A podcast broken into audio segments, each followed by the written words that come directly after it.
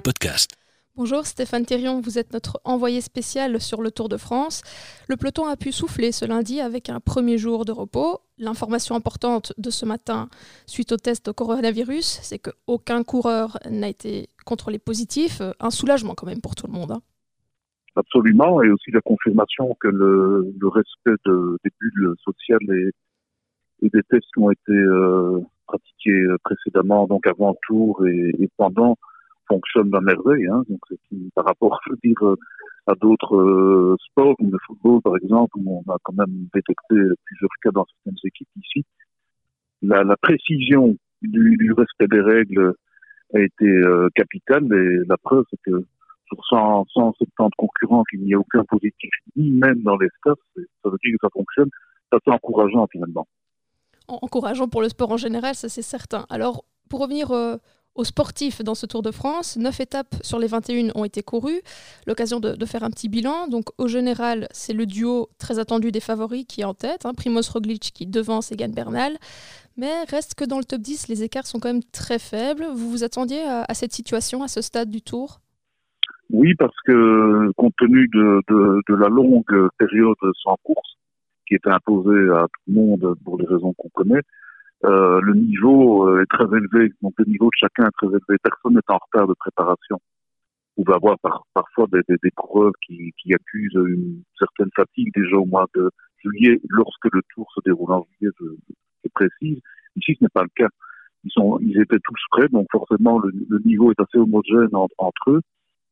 Donc c'est le talent euh, qui fera la différence et aussi euh, la qualité des équipes, car on, on l'a vu euh, très très précisément jusqu'à présent, ça se joue de manière collective. Tout se gagnera en équipe et pas forcément avec un homme tout seul. Côté belge aussi, le premier pointe à plus de 47 minutes. Sans surprise, c'est Wout van Aert qui a quand même impressionné avec euh, deux victoires notamment. Il est le seul jusqu'à présent à avoir deux victoires d'étape. Un peu plus loin, on retrouve euh, Greg Van Avermaet qui a à 52 minutes du leader. Pouvait-on espérer mieux de la part de nos compatriotes? Non, non, non, au contraire, nous n'avions personne pour le, le classement général, ça nous le savions euh, avant de partir.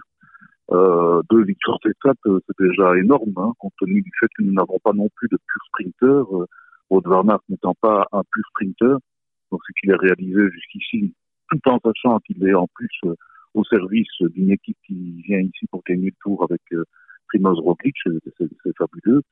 Bien sûr, on a été privé dès le premier jour de Philippe Gilbert, qui, qui rêvait gagner une étape en partant dans une échappée. Euh, Greg Van Avermaet a déjà essayé et il réessayera, ça c'est certain. Donc on peut on peut espérer encore d'ici euh, la fin du tour une autre victoire, outre une de Van peut-être une de, de Van Avermaet. Pourquoi pas Thomas de Gen, dont on connaît euh, la faculté à se fixer quand il le peut dans une échappée, il l'a déjà fait. Donc on est assez optimiste par rapport à ça. Je trouve que de manière générale, compte tenu de la composition des équipes et des sélections, en n'ayant ni grimpeur ni sprinter pur euh, dans ce tour, euh, la Belgique s'en sort pas mal. Alors ce mardi, on a la dixième étape qui va relier l'île d'Oléron à l'île de Ré.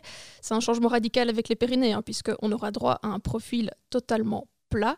Un piège tout de même, le vent. Qui pourrait-on voir lever les bras au bout des 168 km du jour? Propos de vent, euh, pour être sur place déjà euh, à l'île de Ré, euh, j'ai rarement vu l'île de Ré un petit peu de vent. Donc je ne suis pas certain que ça, joue beaucoup, sauf s'il se lève l'après-midi sur l'Atlantique, sur la côte atlantique. le vent, ça peut très très vite changer en fonction des marées aussi. Et sinon, ben, si ça se passe normalement, c'est une étape dédiée aux sprinteurs purs. Et comme ils n'ont pas été beaucoup gâtés jusqu'ici, eu un sprint massif euh, avec euh, Caleb Ewan euh, le troisième jour.